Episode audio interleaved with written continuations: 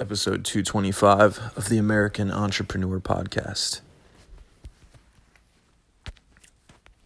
Day 2, Lesson 2, A Course in Miracles. Day 2, Lesson 2 for A Course in Miracles to update you guys. I'm doing A Course in Miracles workbook for students.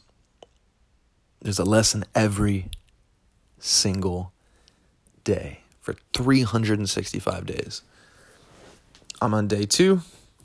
The first series of lessons is meant to undo your improper perception.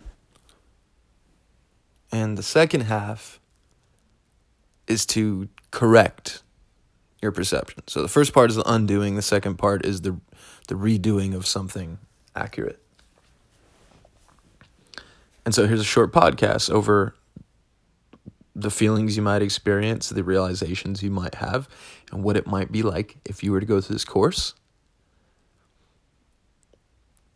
and apply it to your life. So for me, day two, lesson two. Lesson two is you give meaning to everything that you see. You give meaning to everything that you see. And this lesson is extremely interesting. As I said in the, the first podcast about this, as it's really genius, right? That they start with undoing the way that you think. And then they re-implement.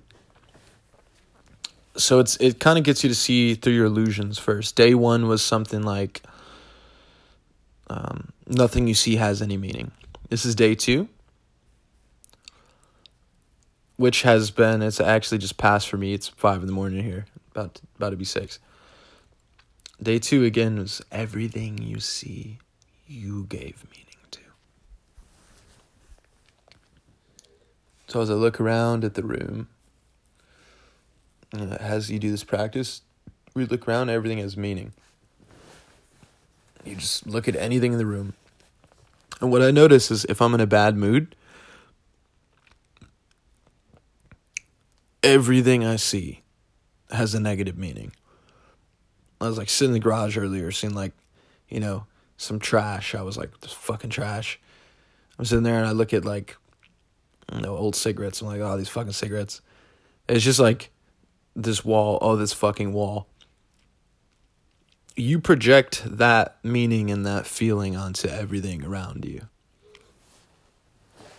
And so I've been realizing uh, with the mix of A Course in Miracles, I know this is about A Course in Miracles, but mixing A Course in Miracles with Transcending the Levels of Consciousness by David Hawkins. It's, it's making me realize being in a level of um, grief.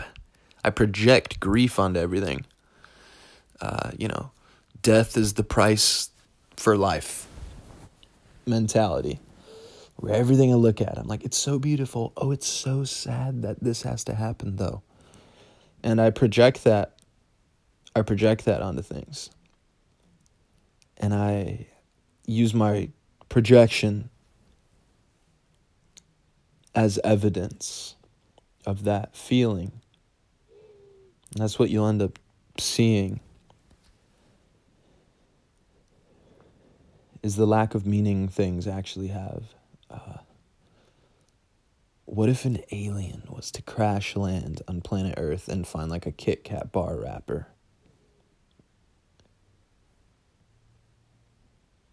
Like, you can't take out of your brain the fact that that means something to you. Like Kit Kat, like yeah, well it's chocolate. They wouldn't even know it's chocolate. They wouldn't know it says Kit Kat. They wouldn't even know what the writing probably means. Maybe it just wouldn't make any sense. E- even like a fucking yeah, even like a Kit Kat wrapper, you you couldn't even even consciously doing it. It's hard to see a Kit Kat wrapper for what it is instead of for what I've made it to be.